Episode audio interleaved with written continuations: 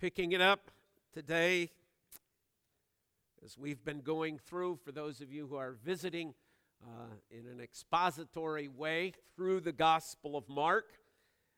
Today it's verses 28 through 34 of Mark chapter 12. Mark 12, 28 through 34.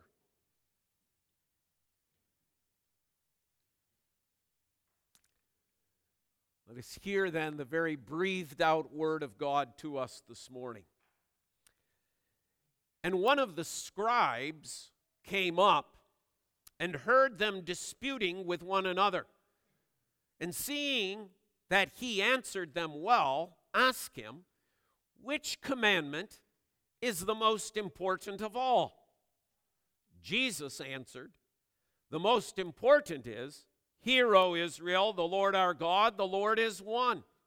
And you shall love the Lord your God with all your heart, and with all your soul, and with all your mind, and with all your strength. The second is this you shall love your neighbor as yourself. There is no other commandment greater than these. And the scribe said to him, You are right, teacher. You have truly said that he is one, and there is no other besides him. And to love him with all the heart and with all the understanding and with all the strength, and to love one's neighbor as oneself is much more than all whole burnt offerings and sacrifices. And when Jesus saw that he answered wisely, he said to him, You are not far from the kingdom of God. And after that, no one dared to ask him any more questions. As far the reading of God's word. Once again, pray and ask for God's blessing on it.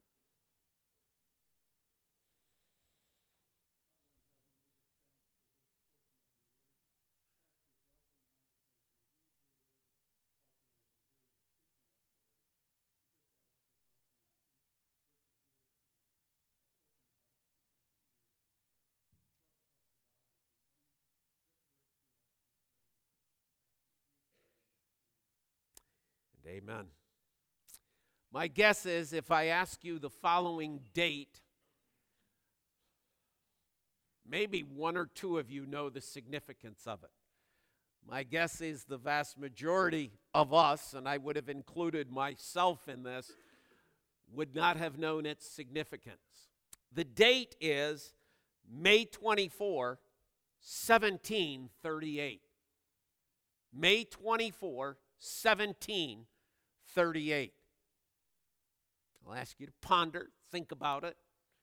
You can tell me afterwards if you knew it, and I'll look you in the eye and uh, I don't know about that. I think you're, I think you're, you're not, you're not telling the truth. But others of you, there might be one or two, right, that might know the significance of that date. May 24, 1738.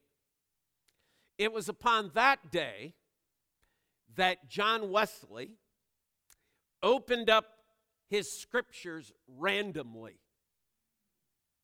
and his eyes fell upon that specific verse. Which one, you say? You are not far from the kingdom of God. Now, understand that when Wesley read that upon that day, Wesley was already a minister with some pretty great titles. He had uh, some pretty fabulous educational degrees behind him at that point. He had already served as a missionary to the United States, particularly to Georgia.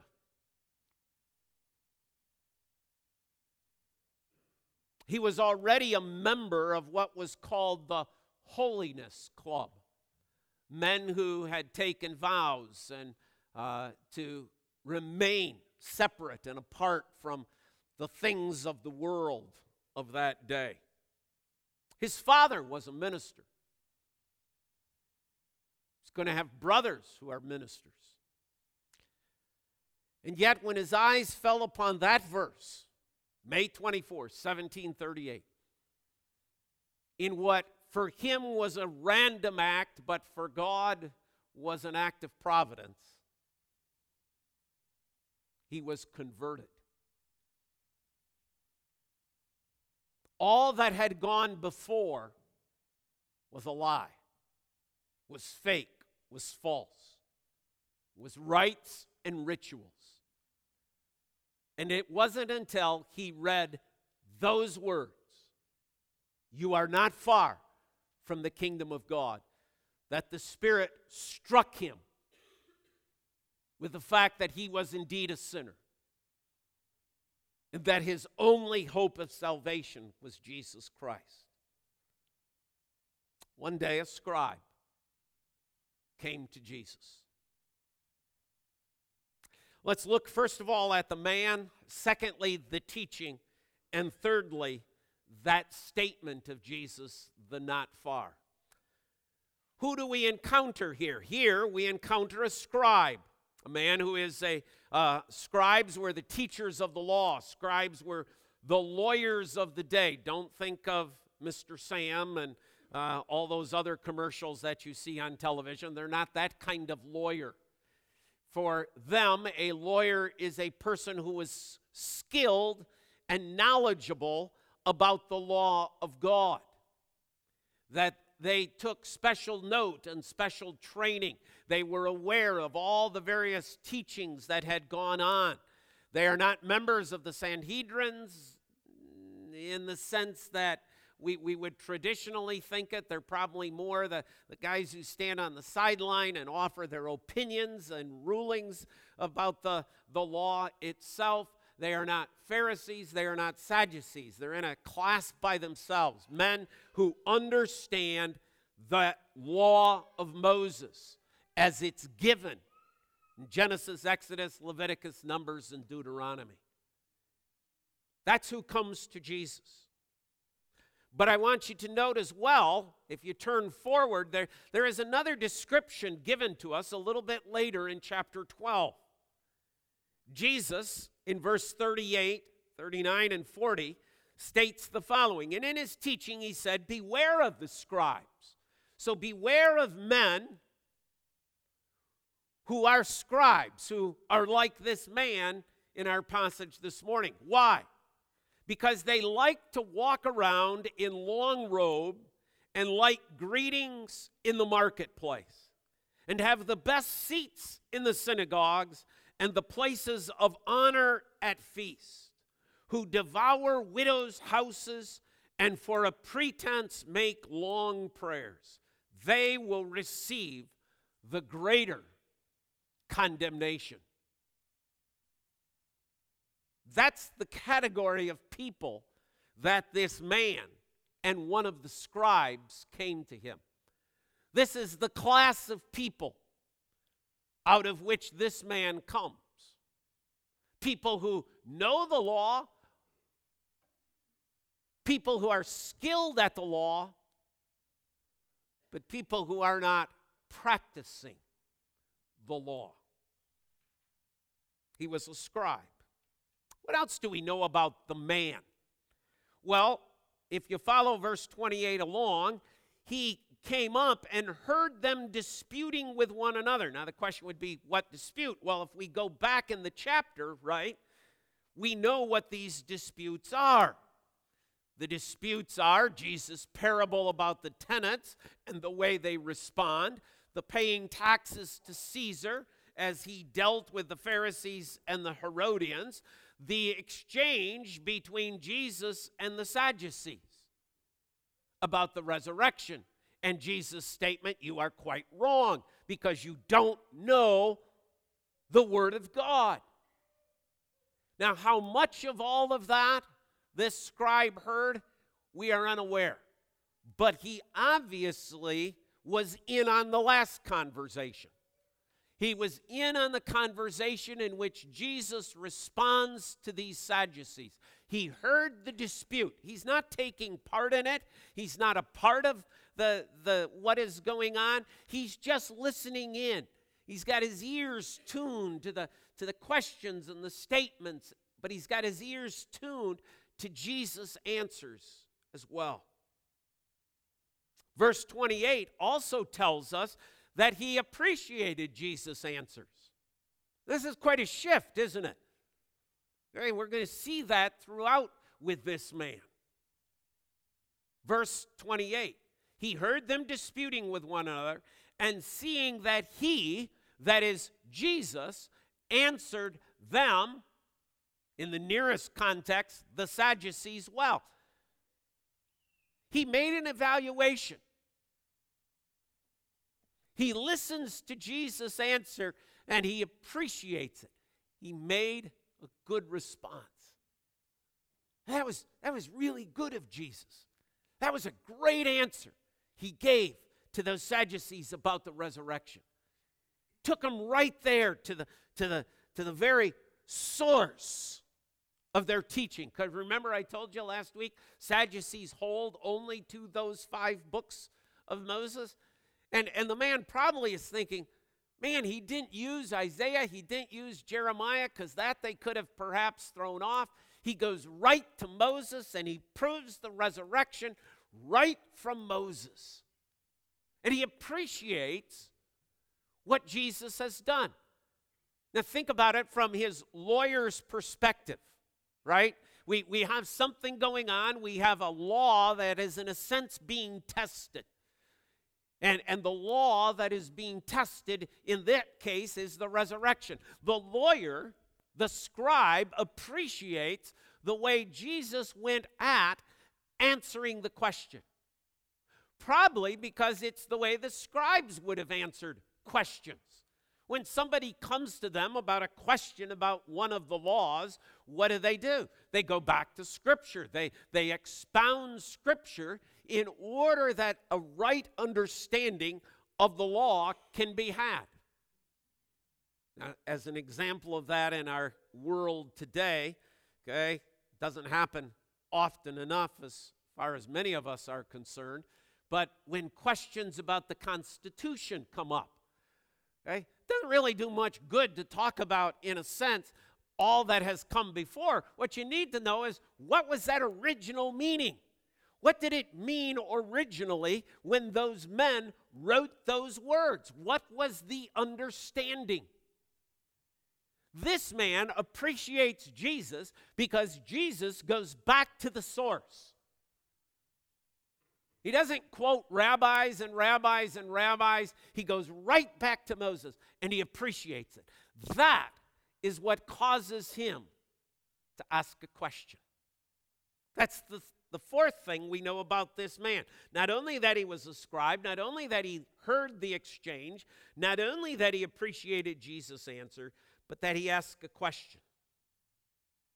Notice what the question is. The question is a question about the law. Doesn't ask a question, some other sort of theological question. He asks a question about the law. What is the greatest? Which is the greatest of all of the laws that we have been given? Secondly, note that it's a question that is seeking knowledge. He genuinely wants to know. He has heard the way Jesus has answered the Sadducee question. Now, seeing he knows Jesus answers well, here is a question. Which is the greatest commandment? Here's this man's livelihood, right? This is what this man spends his life energy on. This is what he's been trained to do study the law.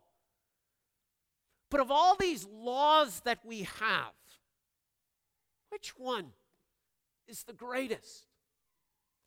Notice we read of no plot, we read of nothing that, that he's trying to trick Jesus, he's trying to somehow stir the Romans against Jesus, or he's trying to stir the crowd against Jesus.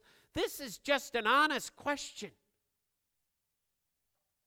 It's a question of truthfulness not a desire to see Jesus fail, but a desire to know the truth. Which is the greatest commandment? Secondly, let's note the teaching. Note the answer that Jesus gives. Now, there's nothing really astonishing here, is there? Really, when you stop to think about it. Even from a Jewish perspective, it's not like, wow, he really dug those verses out of nowhere. Man, here there are a couple of little verses, a couple of little things attached here or there. Jesus has made a huge case about it. No, these verses are well known to every practitioner of the Jewish religion of Jesus' day. This is called the Shema Israel. It's a quote from Deuteronomy chapter 6, verse 4. So all Jesus is doing is quoting scripture. Hear, O Israel, the Lord our God is one. Words that opened every synagogue service. See, they're not unfamiliar with it, they hear it every single week. Hear, O Israel, the Lord our God is one. Thou shalt love the Lord thy God. They hear it all the time. Every Jew of Jesus' day who is religious, their morning prayer began with that verse. Every night, they began their evening prayer with that verse. They wear a little box on their forehead. Inside the box is that verse. They have a little armband. In the armband is a little box. In the box is that verse. It is well known. Every practitioner of the Jewish religion of that day at their door has a little box. In the little box is that verse. They know this verse. What is the greatest commandment? It's the one you say all the time. It's the one you hear all the time. It's the one you see all the time. It is the one that you recite all the time. A verse that demands full devotion to God. A verse that demands that one's whole entire life be given to God.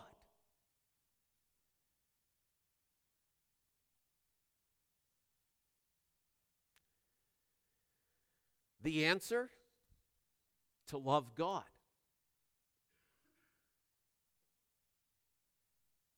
And another like unto it is this we use the word second here to mean, we, in our minds, second means less, right? Because if you don't get first place, you get second place. If you get second place, you're the loser, right? That's the way we, we look at it. That's the way our Western minds understand it. What Jesus is saying, though, in a Jewish mind, is that here is the greatest commandment, and alongside of it is, next to it is, on a par is, thou shalt love thy neighbor as thyself. Once again, not some new command.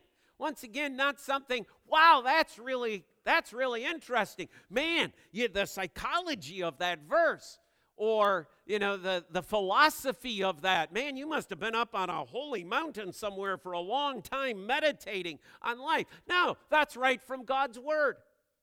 Leviticus chapter 19 verse 18 the jews knew this. The jews understood this. This was to be their practice.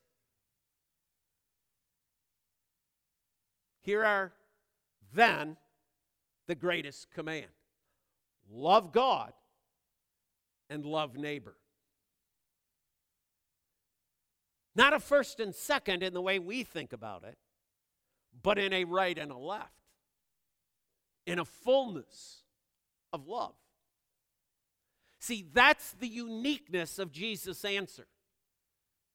That's why the lawyer responds the way he does. That's why the scribe listens and, and is going to respond to that. He doesn't just say when, when he hears this, well, you're just repeating what we've had. He is, in a sense, overwhelmed by the answer. Because Jesus has coupled two things together that, as far as rabbinic tradition, had never been put together.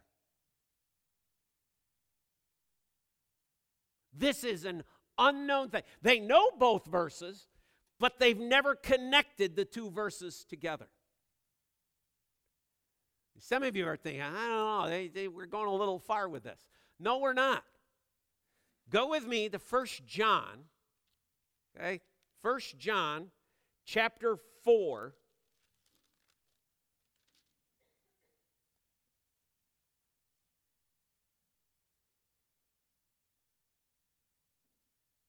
Verse 19. We love 19 as Reformed believers, right?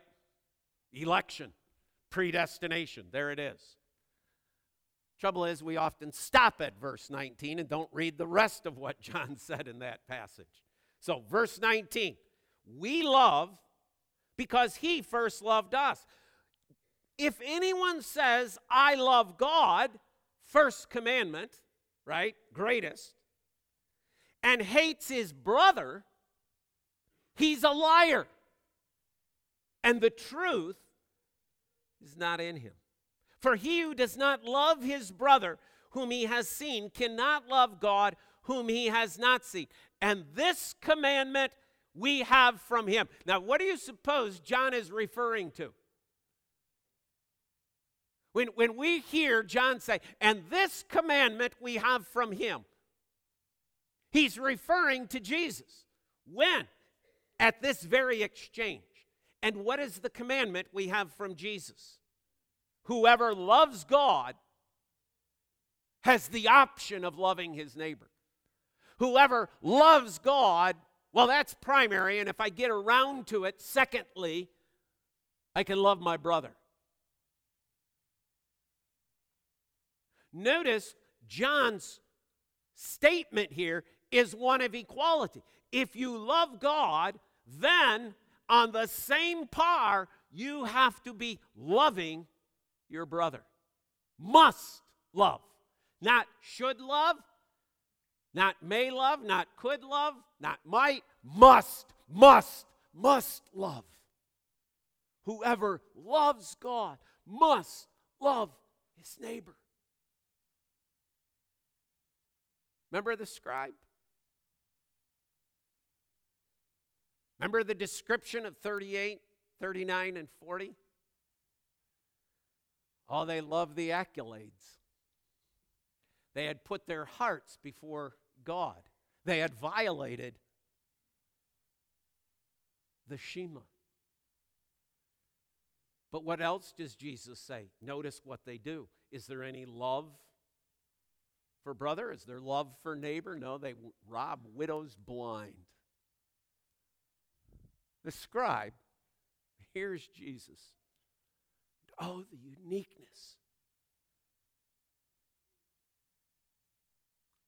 that we are called to a total commitment, a full, complete commitment of loving God. And joined with it, cannot be separated from, cannot be divided from it. We must love our neighbor. But then there's a second uniqueness, isn't there? How must I love my neighbor? How must I love that neighbor?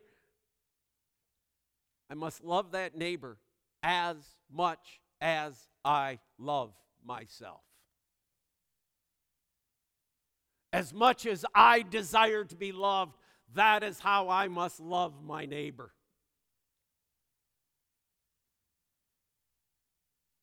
I can't love my neighbor less.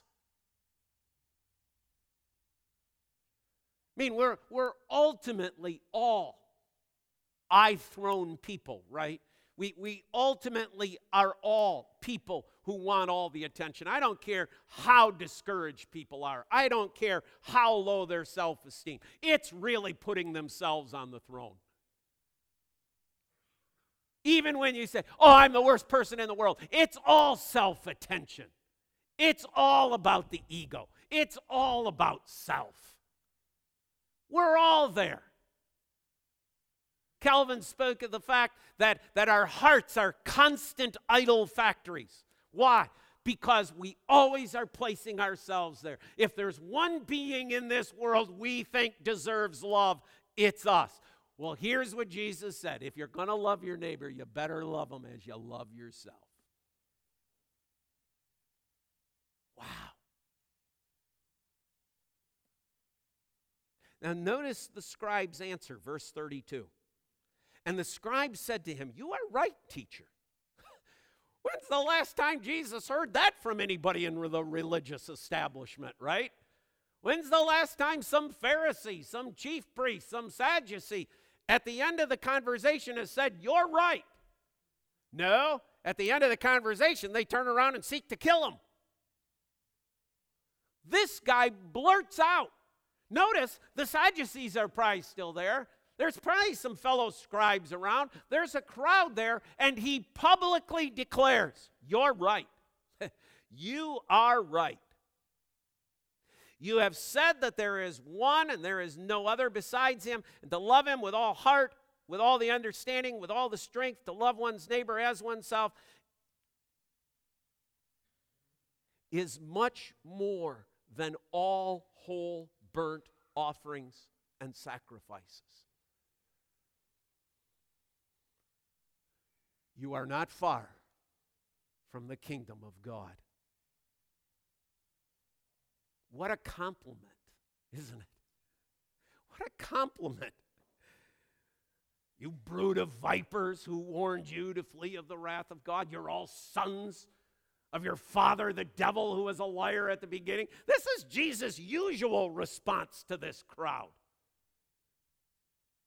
Here's this scribe you are not far from the kingdom of God. What a compliment. Most people that Jesus has encountered aren't anywhere close to it, but he's not far. Why? Listen to verse 34. When Jesus saw that he answered wisely, Jesus hears what this man says, and he hears its wisdom. This man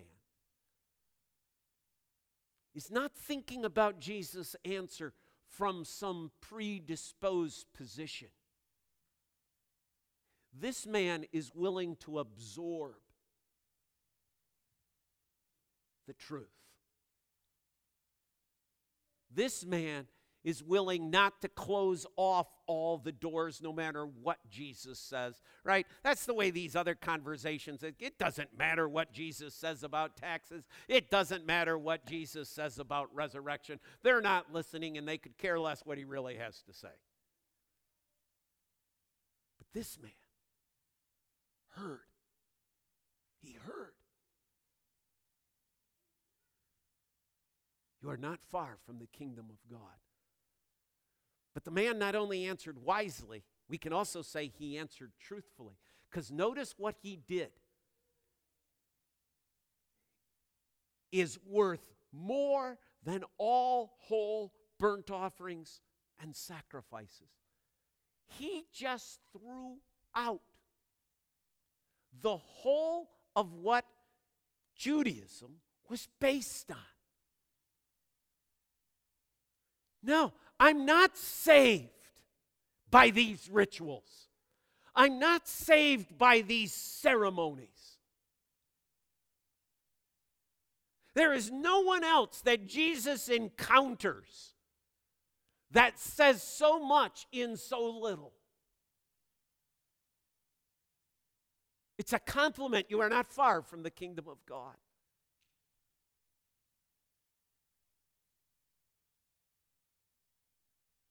But it's also a warning, isn't it? He is not far.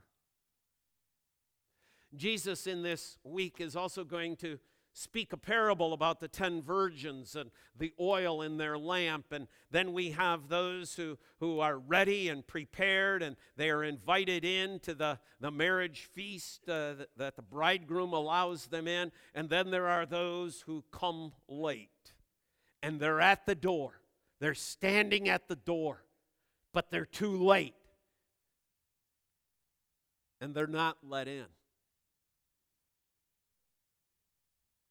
We could interpret Jesus' words by saying, You can be at the door of the gate of heaven, but that isn't in. Kent Hughes, in his commentary, puts it this way You can be within an inch of heaven, but still go to hell. It's startling, isn't it? Getting into heaven is not being in the proximity, but not being near, not being in the neighborhood.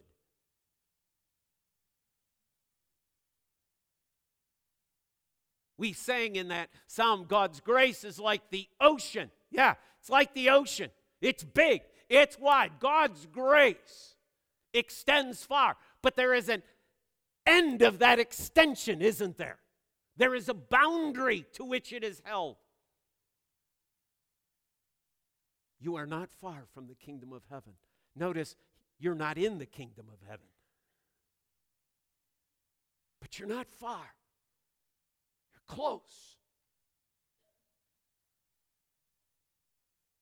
It's good to be close.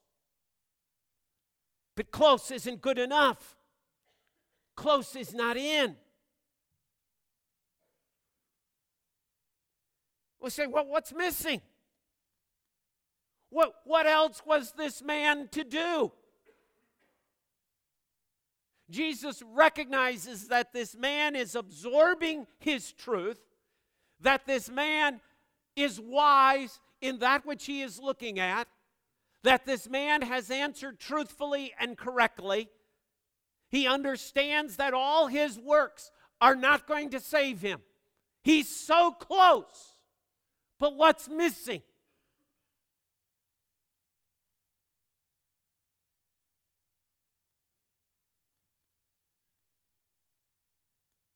I'm a sinner.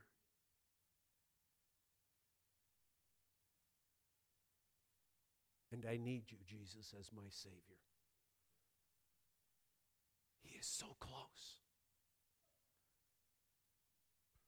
so near to the kingdom. He's got all sorts of knowledge, all sorts of information, practices all the rules, all the rituals. He's probably got that, that verse here and on his arms. It's probably on his house. He, he's got it everywhere. He is surrounded. But he doesn't have it here. It's not his life, it's not a passion. It's words to hear, but not words to live. On May 24, 1738, God, in his providence, has a man open up this scripture. And he reads. He sees himself. I've got all these degrees. I got all these titles. I got all this background. I, have done all these things. I've got this position as minister. I've been a missionary. I'm in the Holy Club but it's not in my heart. It's all out there, it's not here.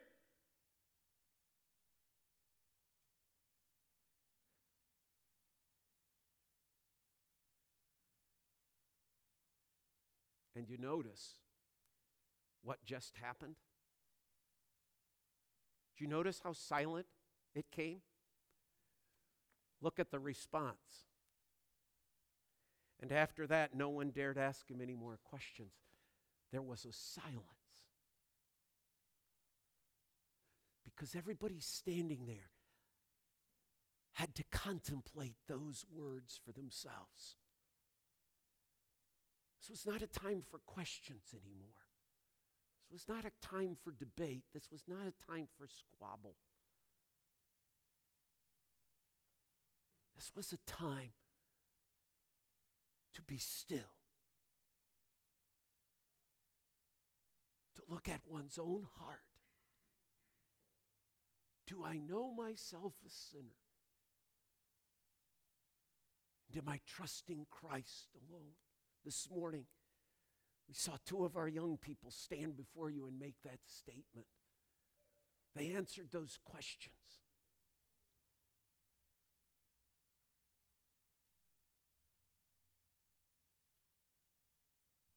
But we each, we each have to answer that question.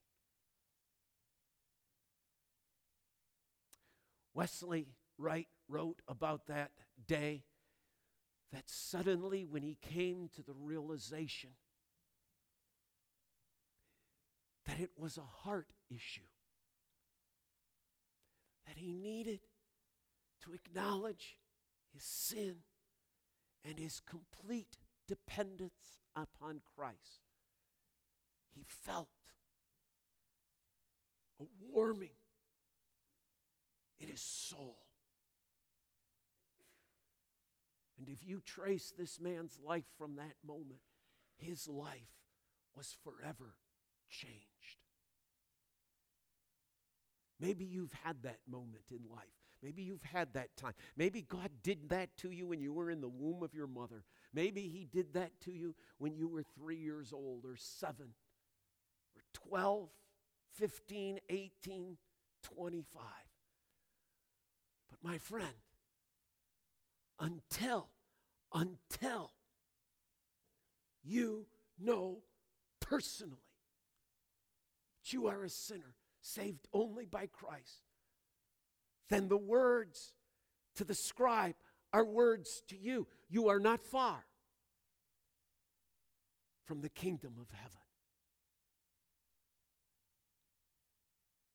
We pray that God's Spirit might so work in our hearts, so work in our lives, to give us that assurance, that hope, that peace, that life of not hearing on the day of our death. Well, you weren't far from the kingdom of heaven, but to hear, well done. Well done, good and faithful servant. Enter into the joy of the Lord. Amen. Amen.